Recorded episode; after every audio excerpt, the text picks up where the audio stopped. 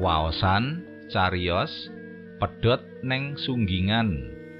Seratan Suryadi WS. Samubarang usaha ki yen dilambari prihatin mesti aweh kabecikan. Dikangeli, diriyalati, disesuwun marang Gusti. Njur dipasrahake sakwutuhe marang keparenge, mesti apik dadine.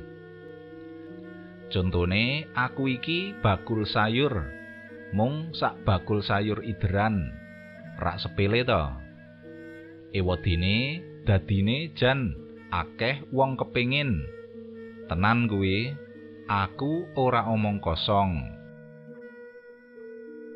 Kelingan jaman lagi rekasa-rekasane wah jan ngeres lelakonku bangun dawa wis meruput ngenjot sepeda ontel.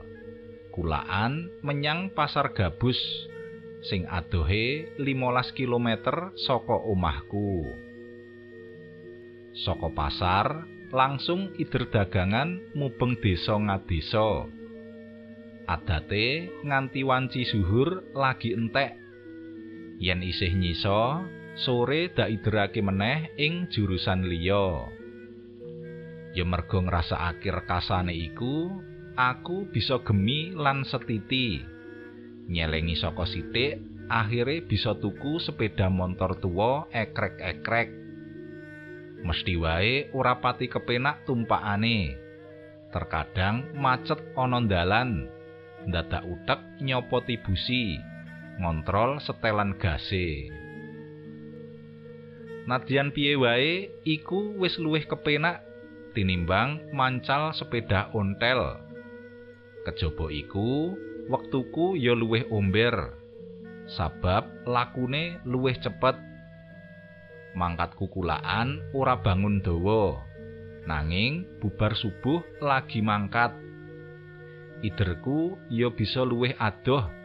Akibate langgananku luwih akeh. Daganganku ya dadi luwih akeh.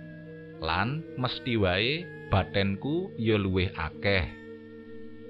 Iku kabeh karana sepeda motor tuwa ekrek-ekrek iku. Kosok baline, ya karana sepeda motor tuwa ekrek-ekrek iku, aku ngalami panandang sing paling ngenes jroning uripku.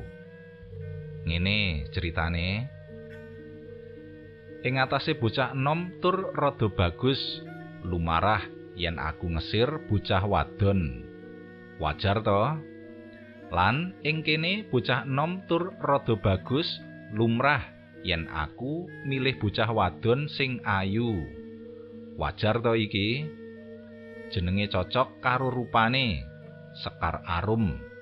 Bocahe wah angel tak gambarake. Cekake ngupaya prawan 100 ora genep loro. Ngupaya prawan sewu ora genep sepuluh sing ayune madani sekar arum iku. Tenan kuwi, aku ora omong kosong. Batuke, alise, meripate, irunge, lambene, janggute, gulune, tangane, bangkeane, wentise, tungkae nganti telapakan sikile, kabeh katon ayu. Pas lagi ngidek telek wae tetep ayu kok. Tenan kuwi aku ora omong kosong. Anuju arisa juga dik sekararum sing ayune ora ilok iku dak goncengake sepeda motor arep nonton pasar malem. Mesti wae yo nganggo sepeda motor tuwa ekrek-ekrek iku. Lah arep nganggo apa? Wong duwene yo mung kuwi Janjane mono ora cocok. Ing atase Sekar Arum sing ayune wiwit uyeng-uyengan tekan telapakan kok digoncengake sepeda motor ekrek-ekrek. Nanging duwene mung kuwi arep piye meneh? Para miyarsa, kados pundi cariyos candhaipun?